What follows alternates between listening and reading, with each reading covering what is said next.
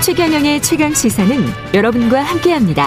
짧은 문자 50원, 긴 문자 100원이 드는 샵 9730. 어플 콩과 유튜브는 무료로 참여하실 수 있습니다.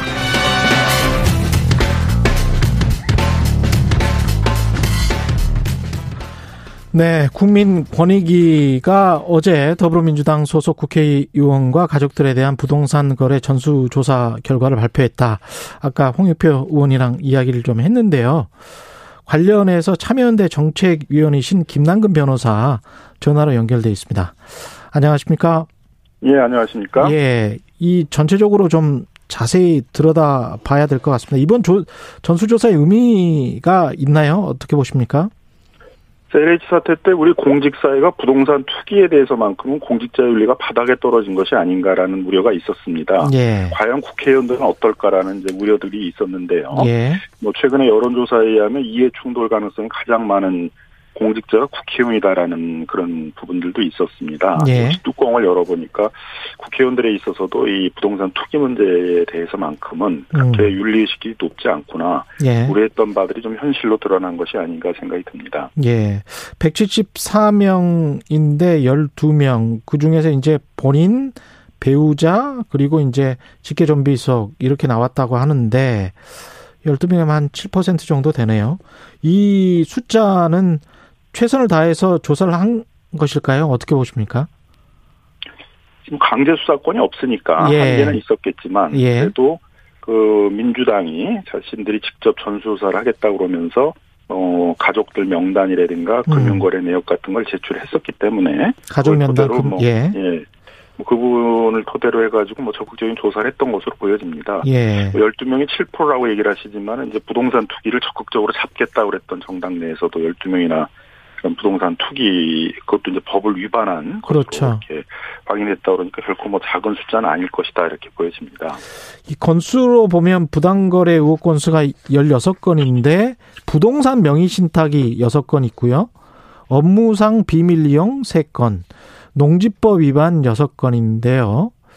이거는 농지법 위반 6건은 뭐 비슷한 것일 것 같고 부동산 명의 신탁 6건과 업무상 비밀 이용 3건 이거는 어떤 내용일까요?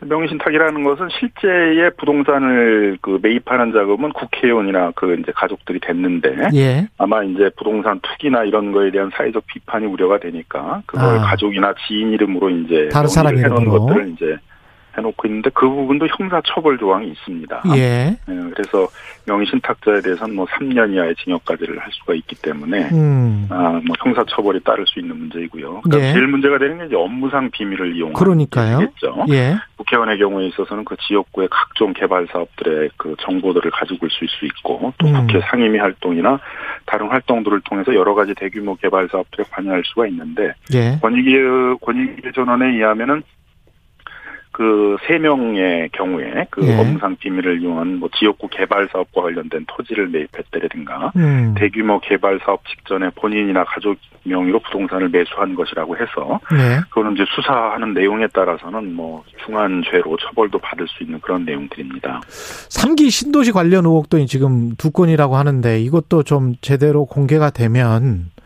파장이 좀 클 것 같습니다. 예, 그렇습니다. 이제 예. 뭐 국회의원일수록 어, 더더욱이 그 청렴한 그런 공직자 윤리를 보유하는 게 중요한 것이죠. 많은 예. 개발 정보들과 접할 수 있고 그걸 또 자신의 사익을 위해서 활용할 가능성이 있기 때문에 누구보도 그런 거에 철저해야 되는데 어, 음. 국회의원들이 먼저 앞장서 가지고 그런 사익 추구를 위해서 자신이 국회의원 업무를 하면서 얻은 정보들을 활용했다 그러면 뭐 사회적 비난은 둘째치고 법적으로도 막 엄마 처벌을 받을 수 있는 내용입니다. 이게 권익위가 이 전수조사 내용을 경찰청 정부 합동 특별수사본부에 넘겼으면 이거는 이제 경찰이 조금 더 수사를 하겠죠? 그렇죠. 이제 그 그거는 이제 처벌을 위해서 조사를 하는 거니까요. 수사라는 그렇죠. 추가로 뭔가 더 밝혀져야 될 부분들은 뭐가 있을까요? 이제 제일 중요한 게 이제 업무상 정보를 이용했느냐입니다. 업무상 정보를 이야기하는 국회의원의 업무라는 게 어디까지냐가 이제 문제가 될 거거든요. 예. 국회의원은 굉장히 광범위한 업무 내용이 있을 수 있기 때문에 예. 그 어느 정도 이제 이걸 업무상 예, 범위라고 보고 또 정보를 이용한 것으로 보느냐가 이제 수사의 가장 핵심적인 내용이 되지 않을까 생각이 들고요. 예. 뭐 명의신탁이나 이제 이런 부분들은 자금 출처를 조사하는 게 가장 핵심이겠죠. 돈이 어디서 나왔는가가. 예. 어느 정도 조사된 걸 한 것이기 때문에 그렇게 뭐 오래 걸리지 않을 문제가 아닌가 이렇게 생각이 듭니다. 더불어민주당 같은 경우는 부동산 투기 연루자는 출당 등 강력한 조치를 예고를 했는데 이게 그 어떻게 보세요? 그 예고한 대로 해야 되는 거잖아요. 그죠? 뭐 약속을 반드시 지켜야 되겠죠. 예. 그래서 혐의가 있으면은 음. 어, 출당을 시킨 다음에 무혐의 처분이 날 때까지 절대 복당시키지 않겠다 이렇게 국민들에게 약속을 했으니까 그 예. 국민들의 약속을 이행을 해야 되고 예. 그래야만 이제 더불어민주당만이 아니라 음. 다른 이제 뭐 국민의힘이나 다른 정당들도 어, 전례에 따라서 그런 음. 이제 조치를 취할 수 있을 것이라고 봅니다.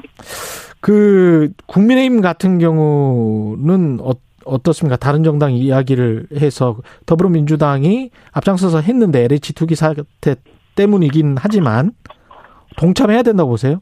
다른 야당 국민의힘도 음. 이제 국민권익위원장이 그 여당 출신이기 때문에 예. 자신들은 믿을 수가 없어가지고 뭐 못하겠다 그랬는데 만일 국민의힘이 더불어민주당에 대해서 성과 있는 전수조사를 했다 한다 그러면은 음. 어, 자신들도 그 전례를 따라가지고 어, 저 전수조사에 응하겠다 이렇게 음. 얘기를 했었었거든요. 예. 그러니까 마찬가지로 이제 당연히 해야 된다. 네, 당연히 이제 국민들에 속한 것이니까 예. 12명이나 이렇게 이제 법 위반 행위가 있다 국민권익위가 밝혔으니까 예. 음. 국민의 힘의 국회의원들도 이제 전례를 따라 가지고 그 국회의원 전원과 배우자 뭐 가족들에 대한 정보를 제공하고 국민권익위에게 전수 조사를 받아야 된다라고 생각합니다.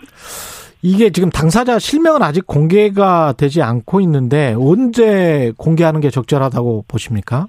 혐의를 이제 밝혀 확인을 해서 예. 자 그러면은 이제 출당 조치를 취해야 되잖아요. 예, 예. 출당 조치를 취할 때는 이제 뭐 공개를 할 수밖에 이제 없을 것이라고 보여지고요. 예.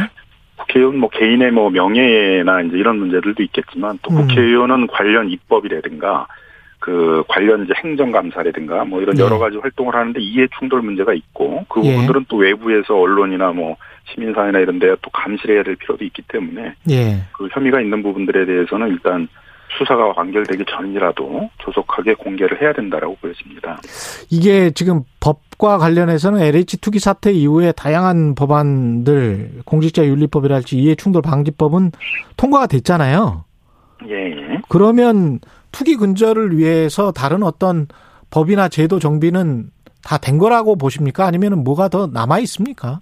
아니 아직도 이제 많이 남아 있죠. 예, 어떤 것들이? 투기, 투기 환수와 관련된 부분들이 이제 남아 있죠. 예. 국민들이 바라는 것들은 이제 그 공직자들이 공직자 윤리에 위반해서 부동산 투기를 해서 사적 이익을 얻었다면 이제 그걸 다 환수해야 된다라는 것인데 예. 그 업무상 비밀을 이제 정보를 이용해서 한 경우에 있어서는 이제 법원에서 몰수 추징을 해서 환수도 할 수 있겠지만 예. 결국은 그런 게 아닌 경우에 있어서는 이제 결국 조세적인 방식으로 환수할 수밖에 없을 텐데 예. 그게 토지 토지 초과 이득세라는 것이거든요. 예. 토지 초과?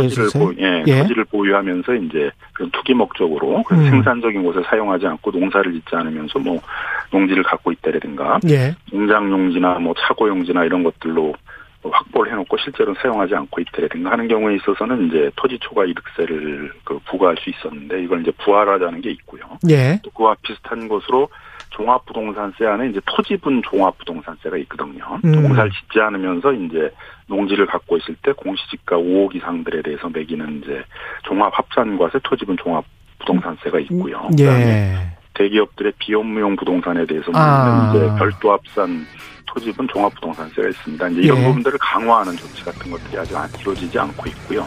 농지법의 알겠습니다. 음. 경우에서도 비용 농인들이 농지를 매입하는 것에 대해서 이제 그 개정이 이루어지지 않고 있습니다. 알겠습니다. 말씀 감사하고요. 지금까지 참여연대 정책위원 김남근 변호사였습니다. 고맙습니다. 예, 감사합니다. 6월 8일 화요일 KBS 일라디오 최경영의 최강 시사는 여기까지입니다. 고맙습니다.